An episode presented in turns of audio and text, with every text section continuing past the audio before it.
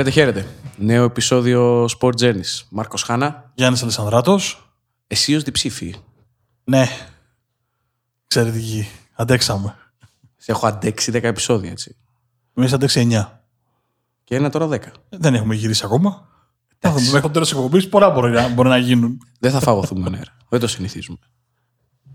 Λοιπόν, ε, πλούσια εβδομάδα και αυτή που πέρασε και αυτή που έχουμε μπροστά μας σε ποδόσφαιρο μπάσκετ και γενικότερα ε, το πρόγραμμα αρχίζει και φορτώνει στο κομμάτι του, του αθλητισμού και ελπίζουμε να μείνει έτσι διότι ε, το δεύτερο κύμα της πανδημίας είναι εδώ και ήδη στην Ιταλία, στη Γαλλία και στην Ισπανία παίρνουν ακόμα πιο αυστηρά μέτρα και στη, και στη χώρα μας φυσικά βλέπουμε ότι αρχίζει να σφίγγει λίγο κλειός. Συνεχίσαμε την παράδοση που κάτι πρέπει εντός εισαγωγικών να σταυρώσουμε σε κάθε επεισόδιο. Λέγαμε ότι θα έχουμε κόσμο στα γήπεδα στα ευρωπαϊκά μάτια των ελληνικών ομάδων, μία που γυρίσαμε το επεισόδιο και μία που μόλις βγήκε στον αέρα, βγήκε η απόφαση ότι δεν θα υπάρχουν ε, φίλαθλοι στα γήπεδα.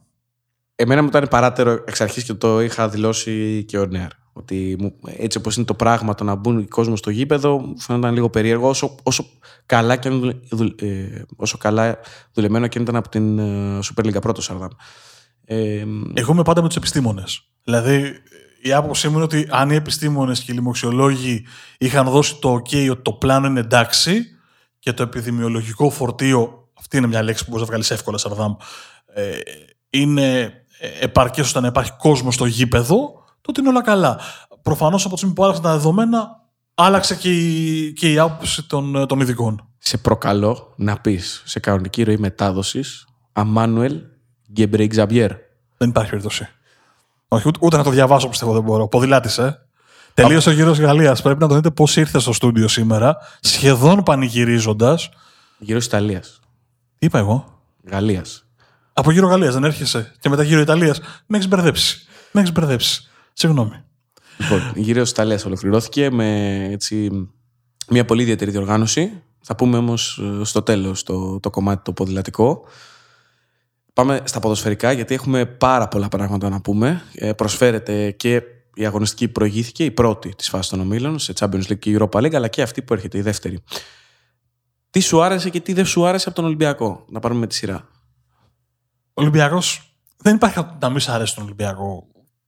Ξέρω ότι ακούγεται ξέρεις, λίγο ρομαντικό, αλλά είναι μια ομάδα που αναβλύζει ε, υγεία, το καταλαβαίνεις από τον τρόπο που παίζει δεν μπορώ να βρω κάτι που δεν μου αρέσει στο, στον Ολυμπιακό αυτή τη στιγμή. Αγωνιστικά πάντα έτσι. Μιλάμε πάντα για το τι βλέπουμε στο χορτάρι. Αυτό που με εντυπωσιάζει με τον Μαρτίνς είναι το εξής. Είναι, είναι δύο άξονες στην πραγματικότητα. Ένας αγωνιστικός και ένας αυστηρά ψυχολογικός. Ο αγωνιστικός και αυτό που του δίνω τα εύσημα βλέποντας τον Ολυμπιακό στο χορτάρι είναι ότι είναι μια ομάδα που μπορεί να παίξει 4-2-3-1, 4-3-3 και 4-4-2 χωρίς να εμφανίσει ελλείμματα χημίας ή συγκέντρωσης. Αυτό είναι πολύ σημαντικό για μια ομάδα να μπορεί να μεταλλάσσεται ακόμα και μέσα στο ίδιο παιχνίδι. Το ψυχολογικό από την άλλη είναι ένα μάτς το οποίο το έχει διαχειριστεί καλά το παιχνίδι με τη Μαρσέη, αλλά πηγαίνει στο 0-0, το οποίο στη θεωρία δεν είναι το καλύτερο των αποτελεσμάτων, μάλλον πρακτικά δεν είναι το καλύτερο των αποτελεσμάτων. Ε, ο Ολυμπιακός όχι μόνο δεν μένει πίσω να το κρατήσει με το φόβο να δεχτεί ένα γκολ κάποια στιγμή και να στραβώσει εντελώς η πορεία του, αλλά το κυνηγάει μέχρι το φινάλε, δικαιώνεται στο 90 plus με την κεφαλιά του Χασάν και το κυριότερο έχει ακυρωθέν γκολ κάποια λεπτά πριν που ο Ολυμπιακός της προηγούμενης δεκαετίας ε, πιθανώς να είχε κατακαρακωθεί ψυχολογικά τόσο πολύ που να μην μπορέσει να κυνηγήσει μέχρι το φινάλε της ελπίδας του.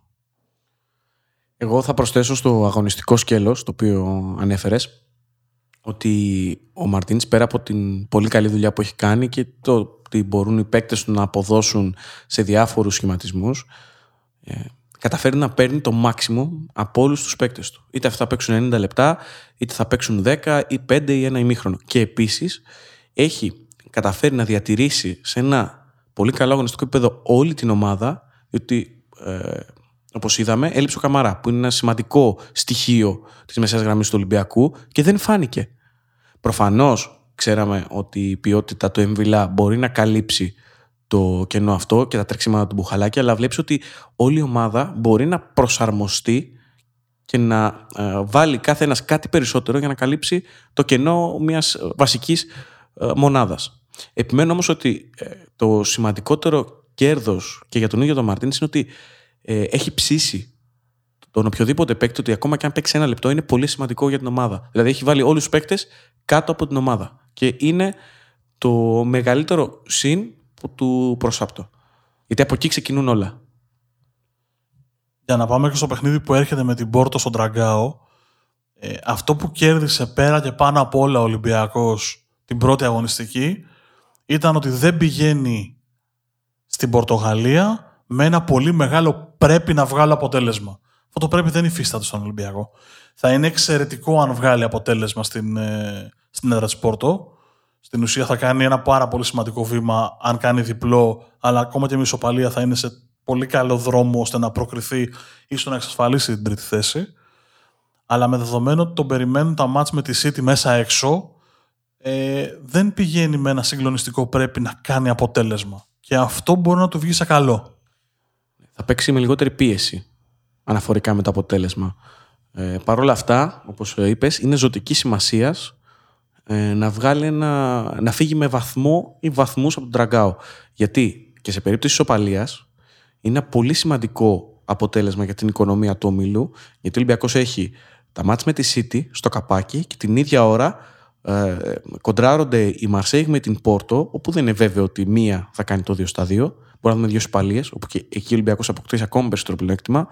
Ε, μπορεί να δούμε μία νίκη για κάθε ομάδα ή μία νίκη μιας σπαλία. Οπότε ε, ο βαθμός στην Πορτογαλία για τον Ολυμπιακό το εξασφαλίζει πολλά πράγματα για την συνέχεια. Γιατί ε, με δεδομένο ότι η City είναι η καλύτερη ομάδα από τον Ολυμπιακό και ότι θα πάρει αποτέλεσμα γιατί ε, σιγά σιγά τη βλέπουμε ότι αρχίζει να ανεβάζει στροφές. Δεν φοβίζει ακόμα, αλλά νομίζω ότι ε, στην οικονομία του ομίλου τα παιχνίδια με τη City κανένας δεν μπορούσε να, πει, να τα σημαδέψει και να πει ότι αυτά είναι μάτς που θα πάρουμε ή που πρέπει να πάρουμε ή που πρέπει να πάρουμε βαθμό τέλος πάντων. Προφανώς και ο Ολυμπιακός, αν κάνει αποτέλεσμα στην Πορτογαλία, άμεσα μετατρέπεται σε φαβορή για να προκριθεί. Δεν το συζητάμε αυτό. Είναι άλλο πράγμα. Αλλά θα, ο Ολυμπιακός, ακόμα και αν ιτηθεί από την Πόρτο το βράδυ της Τρίτης, θα φτάσει την πέμπτη αγωνιστική και θα είναι μέσα στην πρόκριση. Δεν θα έχει αποκλειστεί. Που θα μπορούσε να συμβεί αν δεν έχει κερδίσει τη Μαρσέη. Γι' αυτό λέω ότι δεν υπάρχει υποχρέωση. Ο Μαρτίνη απλά αυτό πρέπει να κάνει και η ομάδα ολόκληρη είναι να διαχειριστούν τα συναισθήματα μιας πολύ μεγάλης νίκης, γιατί δεν μεσολάβησε παιχνίδι για το πρωτάθλημα, καθώς ήταν προγραμματισμένο το παιχνίδι με τον Μπάοκ, και επειδή δεν μεσολαβούν 40, δεν πρόλαβαν να περάσουν 48 ώρες από το παιχνίδι του ΠΑΟΚ με την Ομόνια και με το, το παιχνίδι του Ολυμπιακού με την Πόρτο εκτός έδρας. Άρα το μάτσα αναβλήθηκε λογικό. Δεν μπορούσε να συμβεί, δεν, δεν, έβγαινε, δεν έβγαινε με τίποτα. Ε, και πρέπει να διαχειριστεί τα συναισθήματα, αλλά έχει μια μήνυ κατάρα. Θεωρώ ότι ο Ολυμπιακός του Μαρτίνς, το είδαμε και πέρσι, κυρίως με την Arsenal, ε, αφήνει πίσω το αποτέλεσμα που έχει προηγηθεί. Είτε είναι καλό, είτε είναι αρνητικό. Τώρα για την κατάρα που λες, της δεύτερης αγωνιστικής. Ε, OK, okay, ξέρεις, είναι, είναι αυτές οι ιστορίες που, που φτιάχνουμε. Ε, να πούμε ότι ο Ολυμπιακός δεύτερη αγωνιστική δεν έχει κερδίσει ποτέ σε φάση ομίλων. Είναι στις τέσσερις τελευταίες δεύτερες αγωνιστικές των ομίλων του. Έφυγε ιτημένος, πετυχαίνοντας μόλις δύο γκολ. Το 19 από τον Ερυθρό Αστέρα στο ομίλους του Champions League με 3-1. Ίδιο σκορ το 18-3-1 κόντρα στη Μίλαν στο Σαν Σύρο για τους ομίλους του Europa League. Ε, το 17 με τη Juventus τήθηκε 2-0 εκτός έδρας. Και το 16 ιτήθηκε εντός έδρας από τον Αποέλ 0-1. Βέβαια εδώ το δείγμα λέει δύο μεγαθύρια, η Μίλαν και η Juventus εκτός έδρας και δύο σχετικά βατά. Αυτή είναι η κατάρα που πρέπει να ξορκίσει ο Ολυμπιακός. Ο Ολυμπιακός, ο οποίος έχει παράδοση και με την Πόρτο στα ευρωπαϊκά παιχνίδια. Ξέρεις τι γίνεται; Την Πόρτο την είχε βρει ο Ολυμπιακός τρεις σερής σεζόν στις τρεις πρώτες παρουσίες του στους ομίλους του Champions League και έχει να ξαναπέξει με την Πόρτο 21 χρόνια. Ναι, νομίζω ότι την είχε βρει και το 98 που είχε φτάσει μέχρι και τα προημιτελικά στον όμιλο με τον Άγιαξ και την, ε, την Πόρτο και την Κροάσια όπου είχε κάνει 3 στα 3 νομίζω εντός έδρας Είχε κερδίσει και τον Άγιαξ και την Πόρτο και την Κροάσια και εκτός είχε πάρει. Ε, την ισοπαλία στο Πόρτο. Και στην Κροατία ισοπαλία. Και είχε χάσει από τον, από τον Άγιαξ. Ακριβώς. Και με, μετέπειτα από την Juventus με τον αγαπημένο μας Κόντε. Δεν θέλω να μιλάμε άσχημα σε αυτό το podcast. Δεν θα μου το κάνετε αυτό.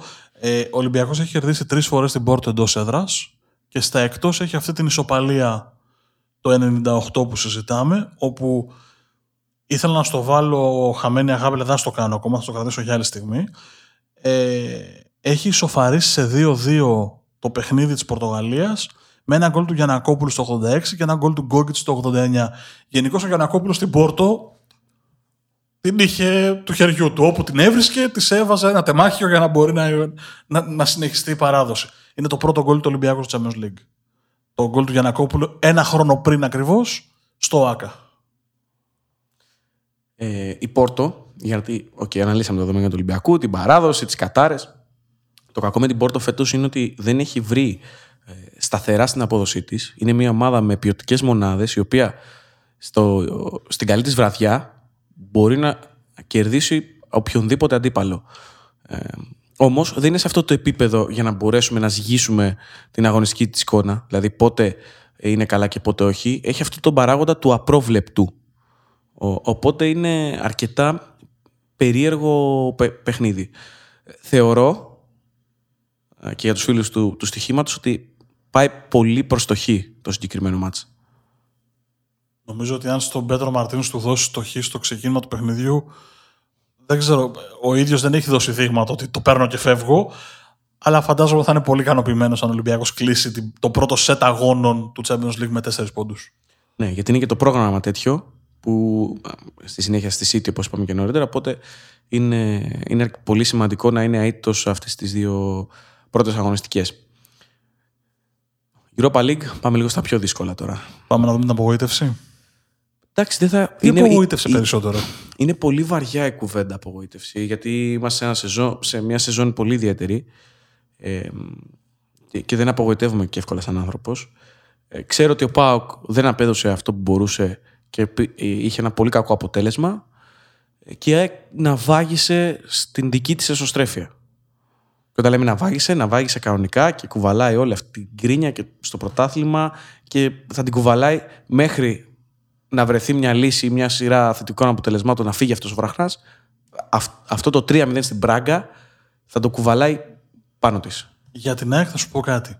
Μια εβδομάδα πριν, ο Γιάννης Δημητρίου κάθεται εδώ ανάμεσά μας, τον ρωτάμε για τις ελληνικές ομάδες και μας λέει ευθαρσός ότι από την ΑΕΚ δεν περιμένει πολλά πράγματα γιατί δεν έχει το ρόστερ να κάνει πολλά πράγματα. Τρία στα τρία ο άνθρωπος. Και πρόσεξε, τον... θυμάμαι ότι τον κοιτάω και προσπαθώ να σκεφτώ ότι δεν συμφωνώ μαζί του. Θεωρούσα ότι είναι η καλύτερη ομάδα. Βέβαια θα μου πεις, για αυτό το λόγο ο Γιάννης είναι προπονητής και εγώ δεν είμαι. Αυτό είναι μια άλλη ιστορία. Την κάνουμε αν θέλεις την κουβέντα, αλλά όχι τώρα. Ξέρεις κάτι, έχει πάρα πολλές απουσίες Δηλαδή δεν είδαμε μια ΑΕΚ την οποία μπορεί να δούμε στα παιχνίδια των επόμενων εβδομάδων. Δηλαδή της λείπει ο, ο Λιβάη Γκαρσία, ο Εξτρέμ, ο οποίος ε, έχει ένα στοιχείο το οποίο λείπει από την ΑΕΚ. Της λείπουν τα αμυντικά της χαφ, τα οποία ανεβάζουν τα τρεξίματά της στη μεσαία γραμμή και γενικότερα της λείπει η ηρεμία. Γιατί προηγήθηκε και ένα παιχνίδι με τον Πάοκ, όπου η εικόνα της ομάδας ήταν κακή. Έρχεται το μάτς με την Μπράγκα, το οποίο είναι υψηλών απαιτήσεων, γιατί οι Πορτογάλοι τρέχουν, δεν είναι κακή ομάδα. Γίνεται όλο το σκηνικό και με τον Λιβάγια, με την κακή αντίδραση με τον Ολιβέηρα. Ε, και ξέρεις, όταν τα προσθέτεις αυτά όλα μαζί στην εξίσωση, δημιουργείται ένα εκρηκτικό κοκτέιλ. Και επειδή είναι και οι χαρακτήρες που είναι, και ο Καρέρα και ο Λιβάγια και ο Λιβέιρα και γενικότερα. Ε, ήταν ένα πολύ περίεργο κλίμα και μια συνθήκη την οποία για να μην χαθεί εντελώς η σεζόν και είναι πολύ νωρίς και κρίμα για την προσπάθεια που έχουν κάνει, ε, θα πρέπει να το λύσουν εδώ και τώρα. Με ό,τι αυτό και αν συνεπάγεται. Την ΑΕΚ την είδα στο δεύτερο ημίχρονο. Ομολογώ γιατί το πρώτο ε, ήταν μαζί με το μάτσο του Παναθηναϊκού στην Ευρωλίγκα. Οπότε, όπως καταλαβαίνετε, είχα τα μάτια μου εκεί και έριχνα κλεφτές ματιέ στην ΑΕΚ. Η ΑΕΚ του δευτέρου ημιχρόνου πραγματικά την έβλεπα στην τηλεόραση και προσπαθούσα να καταλάβω ε, τι της φταίει. Της φταίνει οι απουσίες, της φταίει η έλλειψη πλάνου, η έλλειψη ενέργειας, η έλλειψη διάθεσης. Όλα τα παραπάνω που λένε και στις έρευνες. Δεν μπορούσα να καταλάβω, δεν, δεν μπορούσα να αποκρισταλώσω τι είναι αυτό που της φταίει. Αλλά ήταν μια αποκαρδιωτική εμφάνιση.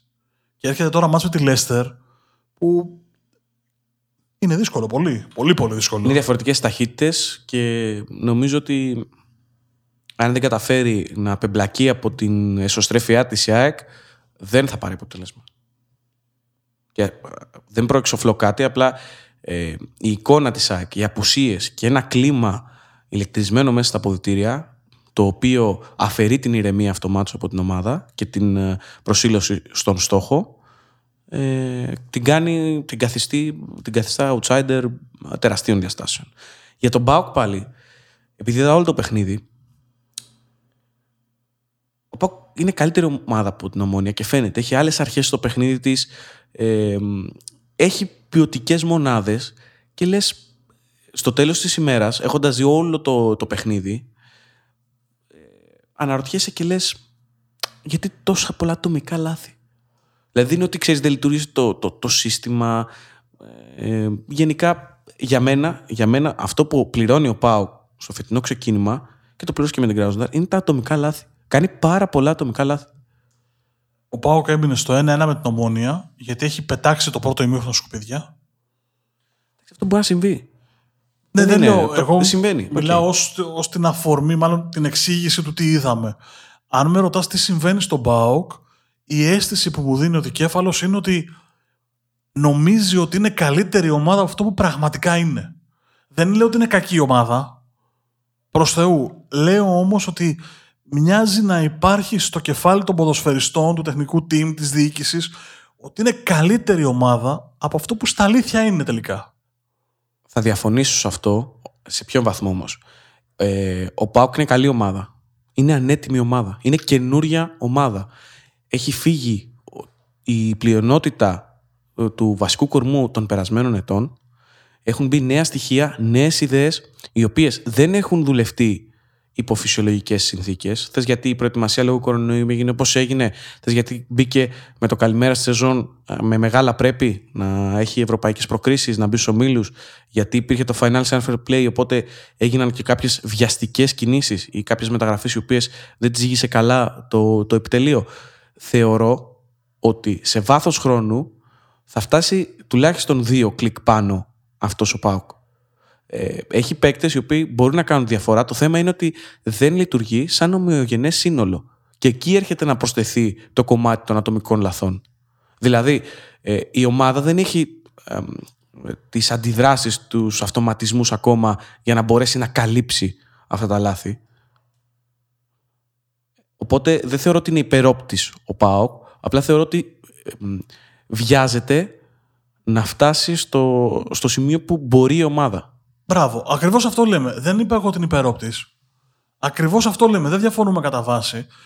Θεωρεί ότι είναι σε ένα επίπεδο διαφορετικό από αυτό που πραγματικά είναι αυτή τη στιγμή. Να σου το πω διαφορετικά. Ο Πάοκ μου Δεν, δεν θυμίζει. ξέρω αν, συγγνώμη που σε διακόπτω. Δεν ξέρω αν το πιστεύουν ε, οι θύνοντες, οι, παί- οι πρωταγωνιστές δηλαδή, οι προπονητές και οι παίκτες, ή οι δημοσιογράφοι, γιατί και το συνάδελφο μας έχει μια τάση να μεγαλοποιεί λίγο τα πράγματα, ή ο κόσμος ο ίδιος, δηλαδή βλέποντας ε, κάποια πράγματα και από την αγάπη και το θέλω που έχει για την ομάδα, μεγαλοποιεί κάποια γεγονότα. Να σου το πω με ένα παράδειγμα. Ο, ο Πάοκ μου θυμίζει τον Ολυμπιακό από το 2000 μέχρι το 2004-2005 που έφτιαχνε πάντα πολύ καλές ομάδες, πολ- είχε πάντα πολύ καλές μονάδες και στο μυαλό των ερυθρόλευκων υπήρχε πάντα η λογική ότι είμαστε καλύτεροι από τη Μόλντε, από τη Χέρενφέιν, από τέτοιου τύπου ομάδες που τελικά όχι μόνο δεν ήταν καλύτερος ο Ολυμπιακός αλλά στο χορτάρι αποδεικνυόταν περίτρανα ότι δεν ήταν καλύτερη ομάδα.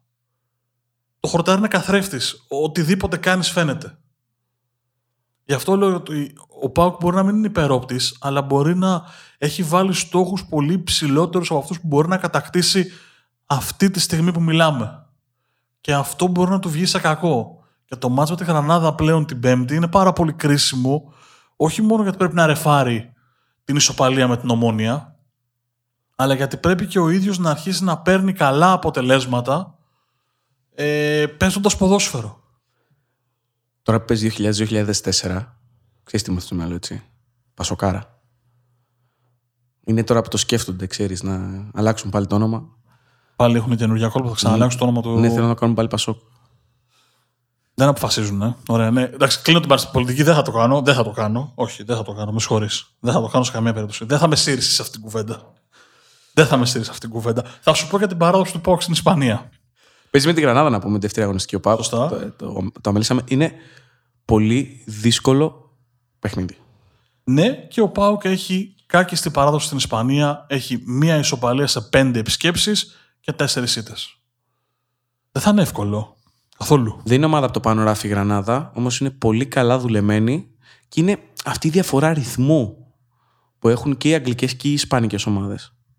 Δηλαδή τρέχουν, τρέχουν πολύ, αλλά τρέχουν με την μπάλα. Αναγκάζοντας τον αντίπαλο να βγάλει χιλιόμετρα ε, τα οποία φθύρουν. Ε, θα το δούμε. Εντάξει, ποδόσφαιρο είναι. Δεν μπορείς να προκαταβάλεις το αποτέλεσμα.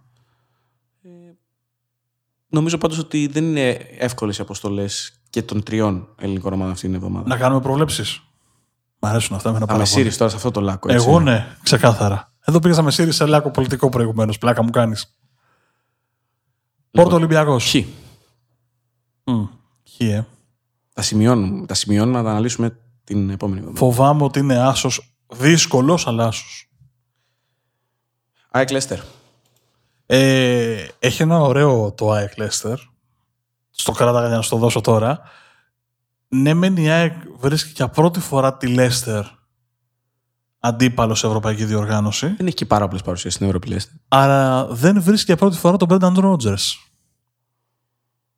Ήταν προπονητής της Celtic τη σεζόν 18-19 όταν τη βρήκε στα προκριματικά του Champions League η ΑΕΚ και προκρίθηκε. Με Μαρίνο Ζουνίδη. Σωστά και προκρίθηκε στους ομίλους του Champions League. ΑΕΚ Λέστερ λοιπόν, ε.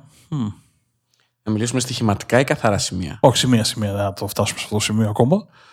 Ε, ναι, νομίζω ότι η Λέστερ είναι καλύτερη ομάδα. Διπλό. Διπλό. Εύκολα ή δύσκολα θα το πάρει, πιστεύω. Εύχομαι να βγω ψεύτικα στα δύο και να με κράζετε στα σχόλια. Δεν έχω κανένα πρόβλημα σε αυτό. Ε, κανένα πρόβλημα απολύτως. Έχεις βίτσια, ε. Όχι, δεν έχω θέμα. Μακάρι να κερδίσουν και εγώ να, να έχω βγει λάθος. Κανένα πρόβλημα. Γρανάδα Πάοκ. Και είναι άσο.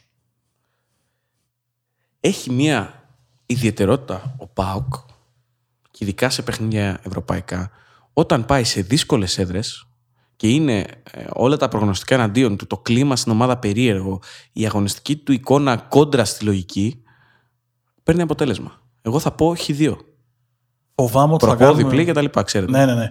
Φοβάμαι ότι θα κάνουμε 0 στα 3 ως ελληνικές ομάδες και θα δυσκολέψει πάρα πάρα πάρα πολύ η, η μάχη που δίνουμε για να ανέβουμε στη μαθολογία της UEFA. Δυστυχώς. Αν με ρωτάς, θεωρώ ότι ο Ολυμπιακός θα παλέψει και είναι ο μοναδικός που είναι πιο κοντά στο να κάνει αποτέλεσμα. Θεωρητικά. Στη θεωρία πάντα.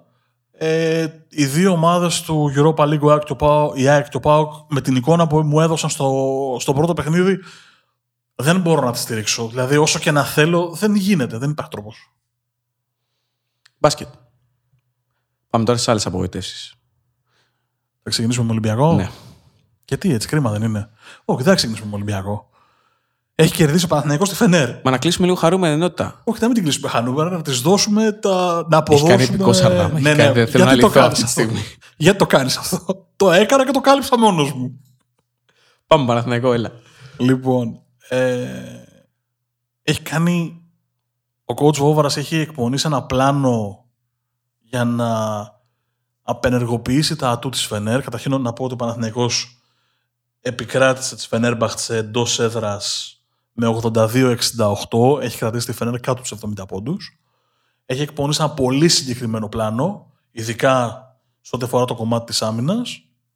Του βγαίνει στην εντέλεια στην ουσία κρατάει στα αποδητήρια τον Ντεκολό.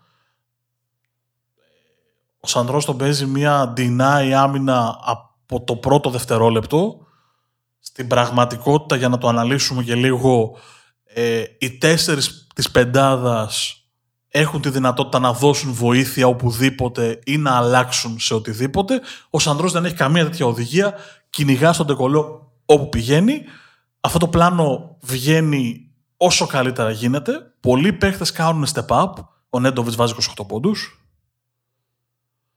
Παρότι λίγο Παπαπέτρου. Ο Σάιξ νομίζω ότι είναι η διαφορά, γιατί τον έντοπο που είδαμε και στη Βαρκελόνη ότι ήταν ε, ειδικά στο δεύτερο ημίχρονο ε, σε, σε καλό φεγγάρι.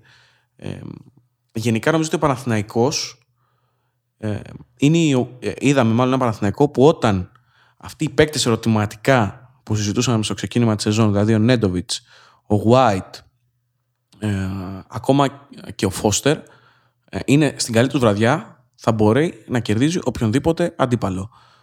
Γιατί και ο White μπορεί να μην έχει συνεισφέρει επιθετικά τόσο πολύ με τους πέντε πόντους, αλλά έχει βάλει το κορμί του στην άμυνα, έχει πάρει κάποια rebound και έχει βοηθήσει στην συνολική εικόνα της ομάδας. Έχει καλύψει δηλαδή εν μέρη και την απουσία του Παπέτου που ήταν πολύ σημαντική. Ο Νέντοβιτς έχει τραβήξει όλη την επίθεση. Ο Μποχορίδης μπαίνει στο παρκέ ε, και βλέπεις τον Παναθηναϊκό να έχει κουμανταδόρο πραγματικό. Γιατί είναι ο μοναδικός που το κάνει σε αυτόν τον Παναθηναϊκό. Εγώ όπως τσακώνομαι και με πάρα πολλούς φίλους του Παναθηναϊκού και ξέρουν σε ποιους αναφέρομαι, ο Παναθηναϊκός χρειαζόταν ένα ακόμα κανονικό playmaker. Το Λορέντζο Μπράουν, θα σου πω, που ήταν και κλεισμένος. Όχι, όχι, το Βαγγέλη Μάτζαρη.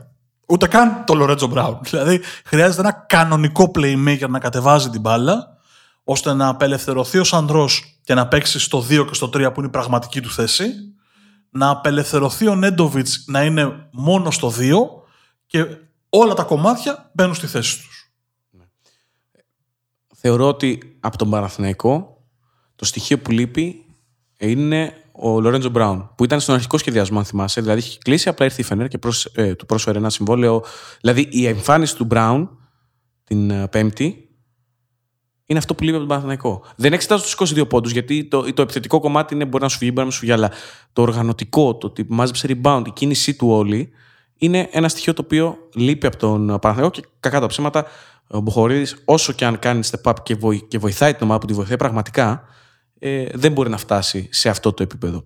Τώρα, ο Παναθηναϊκός από την άλλη, μπορώ να πω, στάθηκε λίγο τυχερός γιατί δούλεψε το πλάνο απενεργοποίηση εντελώς του ντεκολό, όμως ήταν τυχερός γιατί ο Ντουβερίογλου και ο Μπράουν το έκαναν μεγάλη ζημιά, αλλά δεν τράβηξαν οι Αμερικανοί της Φενέρ. Δηλαδή και ο Έντι ήταν εκτός κλίματος. Έχει κάνει ένα στα τέσσερα παιχνίδια, βέβαια, έτσι, μέχρι στιγμής. Γιατί το συζητούσαμε με τον Νόντα, ότι περιμένουμε να τον δούμε γιατί είναι ένας καλός παίκτης ο οποίος μπορεί να κάνει ζημιά. Ε, και δεν έχει πάρει γενικότερα α, βοήθεια από τους Αμερικανούς του Κοκόσκοφ. Ο οποίος εκνευρίζεται, μεταφέρει και αυτό τον δικό του εκνευρισμό στην ομάδα, αποβάλλεται και είναι μια περίεργη Ναι, και χαλάει το παιχνίδι. Δεν νομίζω ότι ήταν τόσο πολύ κακή βραδιά των παικτών της Φενέρ. Όχι, είπα ότι ε, όλα, ο Παναγικός δούλεψε άρτια στο να απομονώσει ε, τον Ντεκολό, ο οποίος είναι μια πολύ σημαντική μονάδα. Και το Βέσελη. Και το Βέσελη. Και να μας καταστρέψει το φάνταση. Να δώσω και εγώ την παρένθεση. Ε, όχι, εγώ φίλε, έκανα πολύ σωστή επιλογή. Έδωσα Σλούκα, πήρα Μπράουν. Εγώ καταστράφηκα. Με τη λογική ότι ήμουν βέβαιος ότι ο Παναγικό θα εστιάσει πολύ στον Ντεκολό και στο Βέσελη, οπότε θα επιλέξει να αφήσει έναν από τους τρεις. Και πίστεψα ότι θα είναι αυτός ο Μπράουν. Μου βγήκε. Okay, μπορεί να μην έβγαινε. Για όσους παίζουν ε... φάνταση, να ξέρετε ότι είχα πάρει τον Ντεκολό και τον έβαλα και αρχηγό. Για τέτοιο καταποντισμό μιλάμε. Πάμε, ξαναγυρίζουμε στο μπάσκετ να πιάσουμε την κουβέντα του φάνταση. Γενικά ήταν ένα αποτέλεσμα το οποίο δίνει ακόμα περισσότερο χρόνο στον Παναθηναϊκό να βρει την ηρεμία του και να δουλέψει ε, και στην οικονομία της σεζόν μπορεί να το βρει μπροστά του. Και ήταν για μένα η εμφάνιση με το στίγμα του Βόβορα. Αυτός είναι ο Παναθυνακό. Δηλαδή και στη Βαρκελόνη, σε μικρότερο βαθμό, σε ακόμα μεγαλύτερο ε, στο παιχνίδι με την ε, Φενέρ. Μέχρι στιγμής ο coach Βόβορα παίρνει άριστα 10 σε ό,τι αφορά το, ε, το να στηθεί ένα πλάνο, να εκπονηθεί ένα πλάνο που θα εμφανίσει στο παρκέ. Πετυχημένο πλάνο στη Ρωσία με τη Χίμικη. Πετυχημένο πλάνο στη Βαρκελόνη. Πετυχημένο πλάνο με τη Φενέρ δεν ήταν κακό το πλάνο με τον Ολυμπιακό. Εκεί που πήγε να στοχεύσει, σωστά στόχευσε. Δεν βγήκε το πλάνο, it's okay. Μένει να φανεί τι θα συμβεί αν το πλάνο δεν πηγαίνει ε, τόσο καλά όσο θα περίμενε το τεχνικό team. Αλλά μέχρι στιγμής νομίζω ότι ο Βόβορα είναι η προπονητική αποκάλυψη της Ευρωλίγκας μέχρι στιγμής. Εντάξει, νομίζω λίγο βαρύγδουπο μου φαίνεται. Ε, αλλά είναι, είναι ένας πάρα πολύ καλός προπονητής. Έχει θητεία δίπλα σε μεγάλα ονόματα έως τώρα και είναι και η δική του ευκαιρία να αποδείξει ότι μπορεί να σταθεί στο υψηλότερο επίπεδο. Ε, σίγουρα έχει δείξει πολύ καλά δείγματα έως τώρα, αλλά δεν μπορώ να πω ότι είναι η αποκάλυψη. Είναι λίγο πρόωρο. Είναι άλλο το δείγμα το κάθομαι δίπλα από ένα προπονητή και είναι άλλο πράγμα μπαίνω στα παπούτσια του head coach και παίρνω εγώ τις αποφάσεις. Για να αποδώσω... Δεν, δεν διαφωνώ, απλά δεν θεωρώ ότι είναι πολύ πρόημο και ίσως αρνητικό για το κλίμα που μπορεί να δημιουργηθεί στον κόσμο να πούμε αυτό το πράγμα.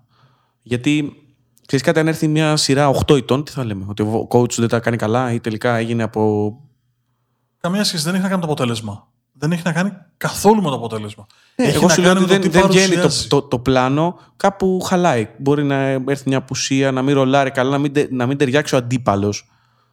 Το πλάνο που φτιάχνει ένας προπονητής πριν το παιχνίδι. Παιδιά, άμα Είναι- δείτε πώς με κοιτάει πραγματικά. πολύ Δηλαδή, έχω συγκεκ- μαζευτεί στη, στη, στη γωνία του γραφείου. Είναι πολύ συγκεκριμένο και όταν εκπονείται και μεταφέρεται στους παίκτε, είναι πολύ συγκεκριμένο. Από εκεί και πέρα, το τι θα συμβεί στο παρκέ είναι κάτι άλλο.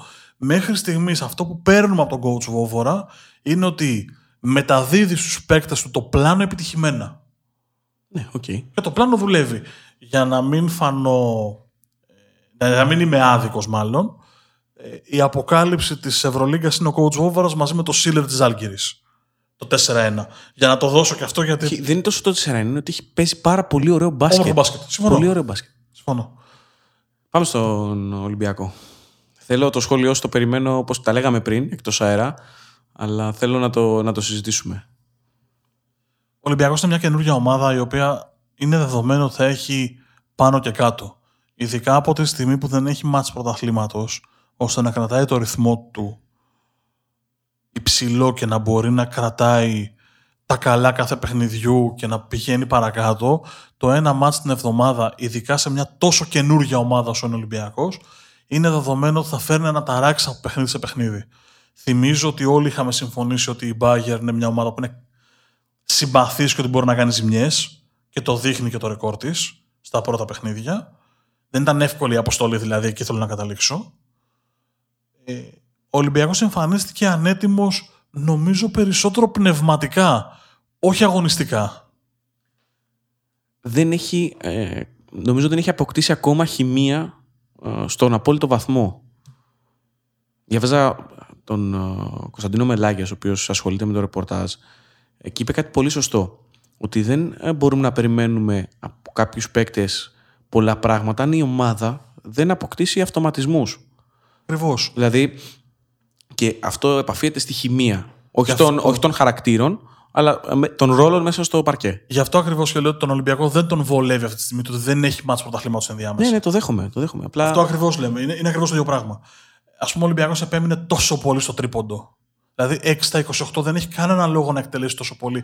Αλλά μπλόκαρε τόσο πολύ από το πλάνο του Τρινκέρι και από τη δικιά του αβελτηρία στο να μπει σωστά πνευματικά στο παιχνίδι, που είχαμε αυτό το αποτέλεσμα. Πόσο τον έχουμε αδικήσει και αποδομήσει τον Τριγκέρι. Μην το συζητάς. Πιθανώς είναι ο πιο αδικημένος προπονητής της εθνικής ομάδας τα τελευταία 20, 25 χρόνια.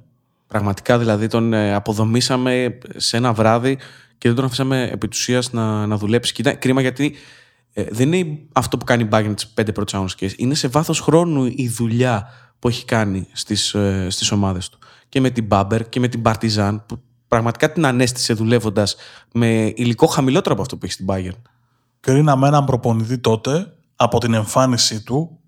Δεν νομίζω ότι σηκώνει Γελίο, κουβέντα γελίο, ναι, να- γελίο, να κάνουμε γελίο. οτιδήποτε πάνω σε αυτό.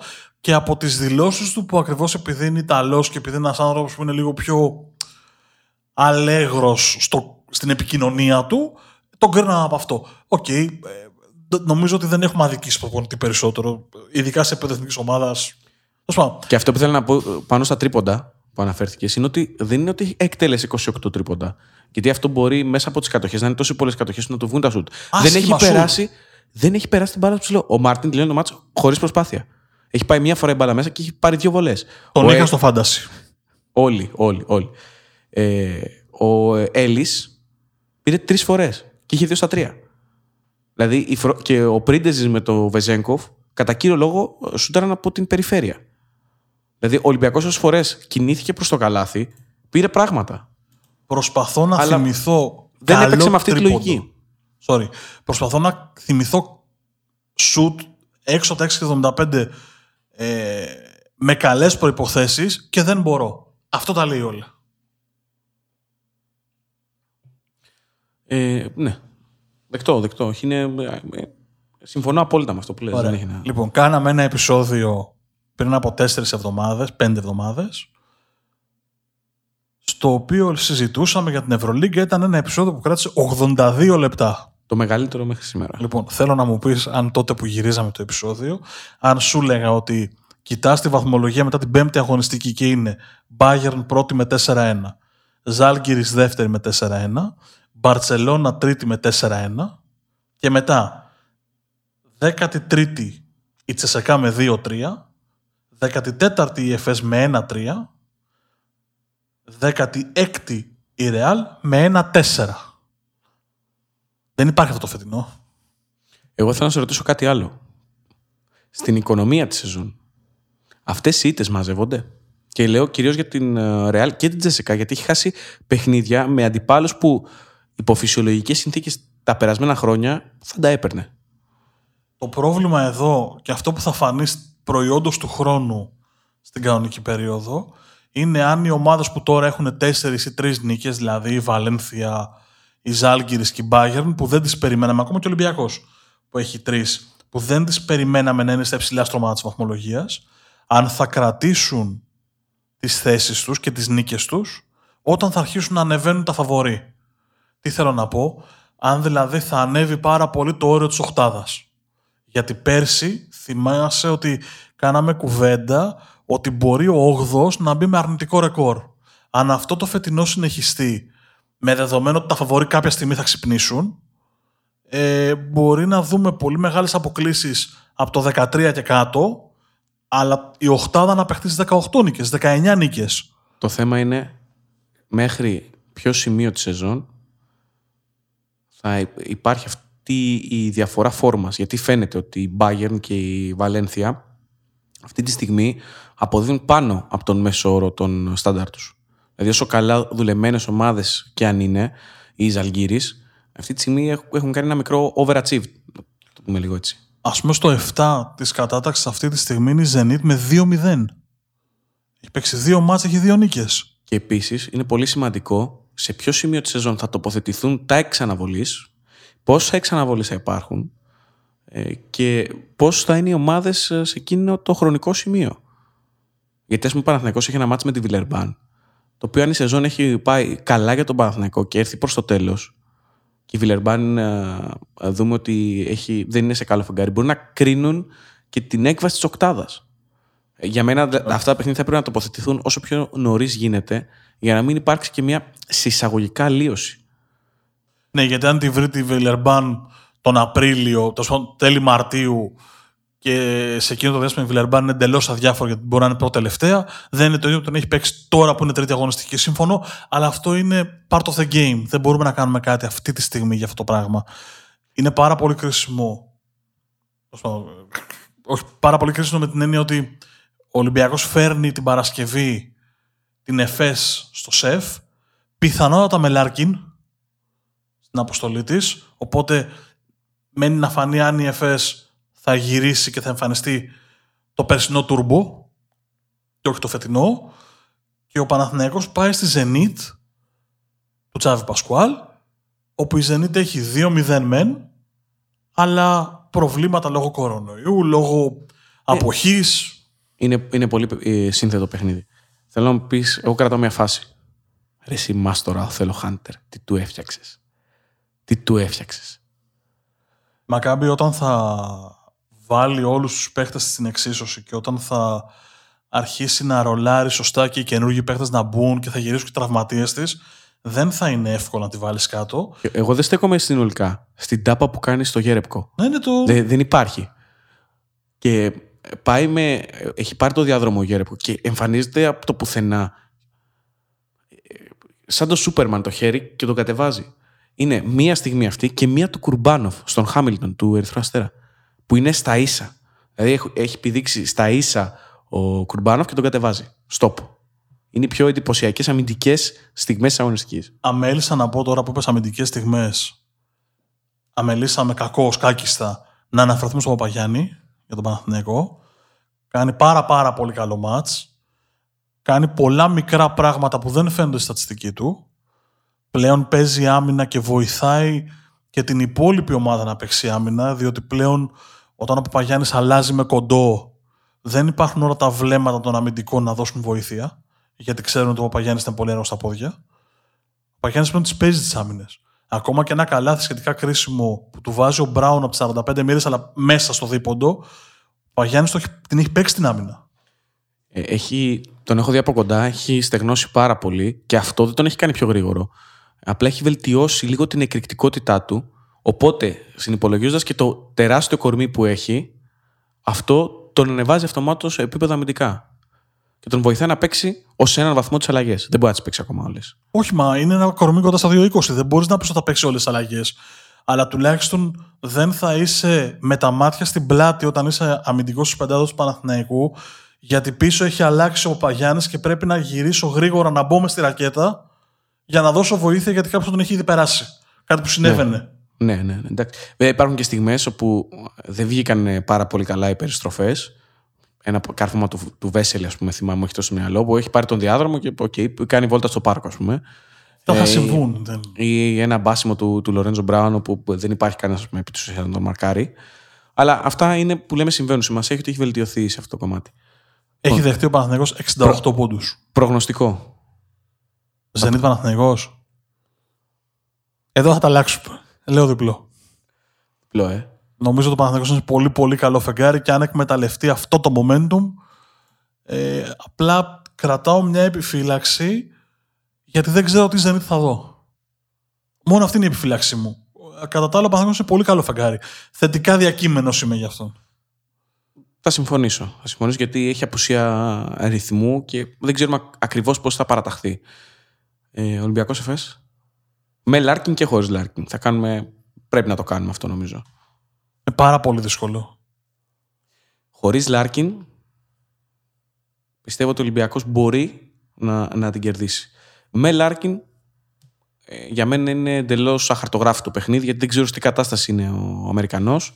Σίγουρα είναι δύο επίπεδα πάνω η Εφές μαζί με το Λάρκιν στο ρόστερ, αλλά αυτό που έχω δει έως τώρα από το σύνολο του, του Αταμάν ε, δεν με πείθει. Δηλαδή ο Σίγκλετον είναι προκλητικά διάφορο.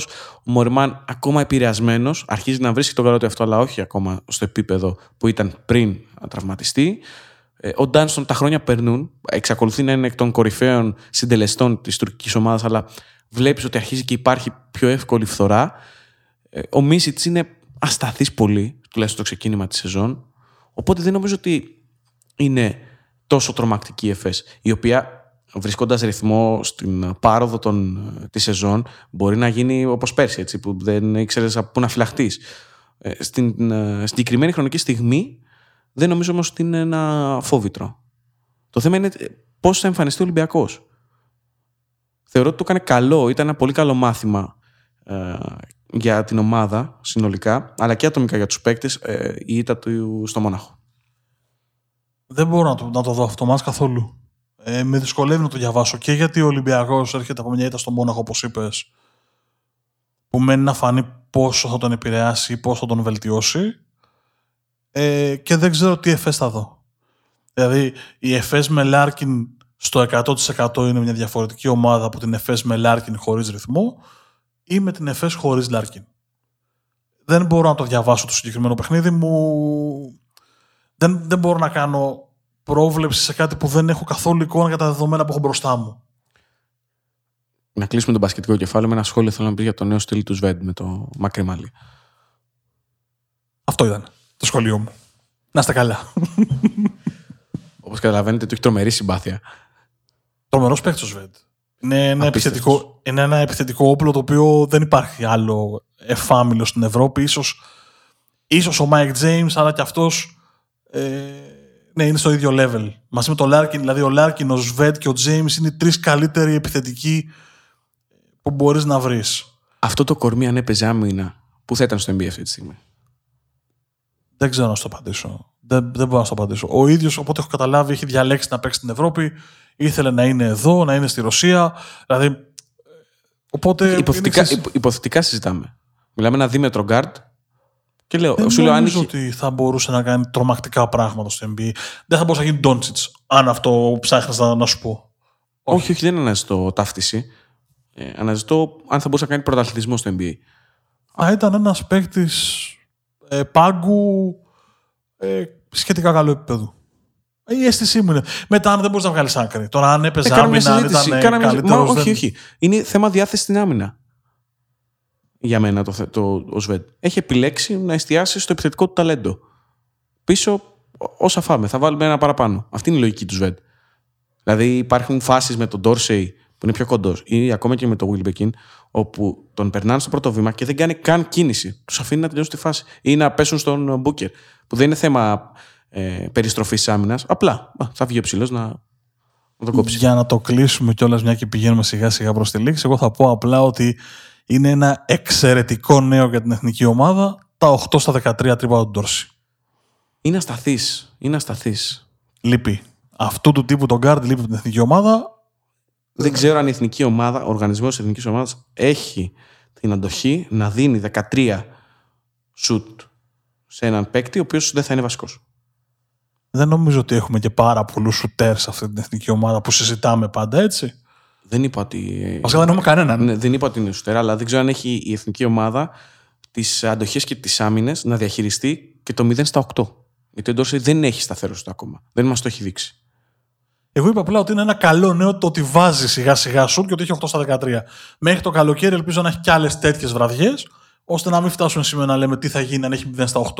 Αυτό. Ε, εγώ το έβαλα ως ιστερόγραφο. Ε, και εγώ σου βάζω τι υπόλοιπες παραμέτρους που συνοδεύουν μια τέτοια επιλογή. Ε, να πούμε λίγο για ποδηλασία. Βεβαίως, παρακαλώ. Να πούμε ότι ολοκληρώθηκε ο γύρος της Ιταλίας ε, την Κυριακή που μας πέρασε με τον Τέιο Γκέγγεν Χαρτ της Σίνεο να παίρνει την ροζ φανέλα στο τελευταίο δευτερόλεπτο. Για πρώτη φορά στα χρονικά της ποδηλασίας και του μεγάλου, ενός μεγάλου γύρου, που είναι και τα μεγαλύτερα διακυβεύματα, είδαμε δύο ποδηλάτες να μπαίνουν την τελευταία μέρα με τον ίδιο ακριβώς χρόνο. Πολύ ωραία η τρίτη εβδομάδα.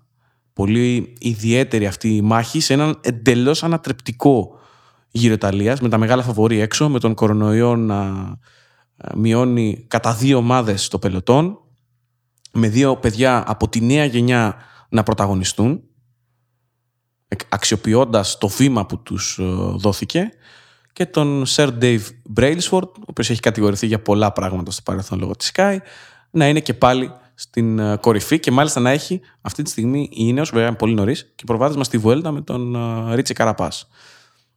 Να πω από αυτό το μικρόφωνο ευχαριστώ πάρα πολύ τον Θανάση Κρεκούκια και τον Αντρέα Τριανταφύλου γιατί ναι μεν ε, ήμουνα η μοναδική φωνή σε αυτόν τον γύρο της Ιταλίας αλλά παρασκηνιακά υπήρξαν πολλές συζητήσεις και πολλή δουλειά παράλληλα με αυτά τα παιδιά και νομίζω ότι τους, θέλω να τους ευχαριστήσω δημόσια.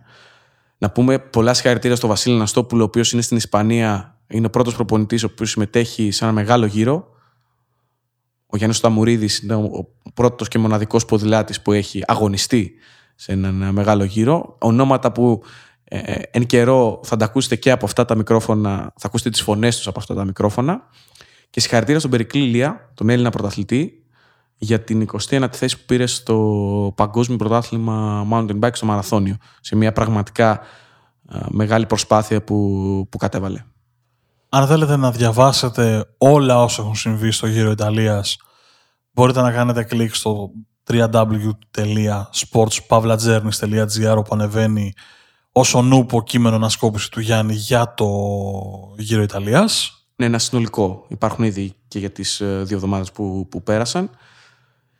Μπορείτε να μας βρείτε στα μέσα κοινωνικής δικτύωσης, σε Facebook, Twitter, Instagram, να μας στείλετε τα μηνύματά σας, να δείτε τα κείμενα, να ακούσετε τις εκπομπές που ανεβαίνουν. Μας ακούτε από το Anchor, μας ακούτε από το YouTube, στο οποίο μπορείτε να κάνετε subscribe για να βλέπετε και να ακούτε περιεχόμενο από το Sport Journeys. Έλα, πες τα ευχαριστώ. Πριν ξεκινήσουμε μου έκανες μια απαρίθμηση, μια λίστα χωρών εκεί πέρα που ήθελες να στείλουμε ναι, να πούμε ευχαριστώ. η αλήθεια είναι ότι κοιτώντας λίγο τα στατιστικά στοιχεία του, του podcast, εξεπλάγει πολύ ευχάριστα βλέποντας ότι υπάρχουν άνθρωποι που μας ακούνε από τις ΗΠΑ, από την Ιρλανδία, από την Ιταλία, από τη Σουηδία, από τη Σιγκαπούρη, από την Τσεχία, από την Ταϊλάνδη που είναι από προηγούμενο επεισόδιο, το έχουμε ξαναδεί, από την Νότια Αφρική, από τον Καναδά, από το Ηνωμένο Βασίλειο. Γενικώς δεν για, έχω... τα, για τα Εμμυράτα μπορώ να σου πω, ξέρω ποιος είναι. Δεν έχω λόγια να σας ευχαριστήσω για αυτό το πράγμα. Είναι πολύ ευχάριστο να βλέπω πολλές σημεούλες ε, στα analytics και όπως είχα πει και την προηγούμενη φορά, όσοι είστε, στείλτε ένα mail να κάνουμε κουβέντα με θέματα, με, με ό,τι σας αρέσει. Ακόμα και να σας βγάλουμε στην εκπομπή δεν υπάρχει τέτοιο πρόβλημα. Εμείς εδώ σας περιμένουμε. Λοιπόν, ε, μέχρι την επόμενη εβδομάδα ο κύριος Γιάννης Αλσανδράτο βρισκόταν απέναντί μου. Στην αντίπερα όχθη αυτού του, του γραφείου, γιατί θέλει να μου βάζει δύσκολα κάθε φορά, ήταν ο κύριος Μάρκος Χάνα. Εύχομαι να έχουμε μια καλή εβδομάδα στο Champions League και το Europa League και κυρίως να διαψεύσω πλήρως, οπότε να έχετε κάτι να συζητάμε την επόμενη εβδομάδα. Να είστε καλά. Τα λέμε.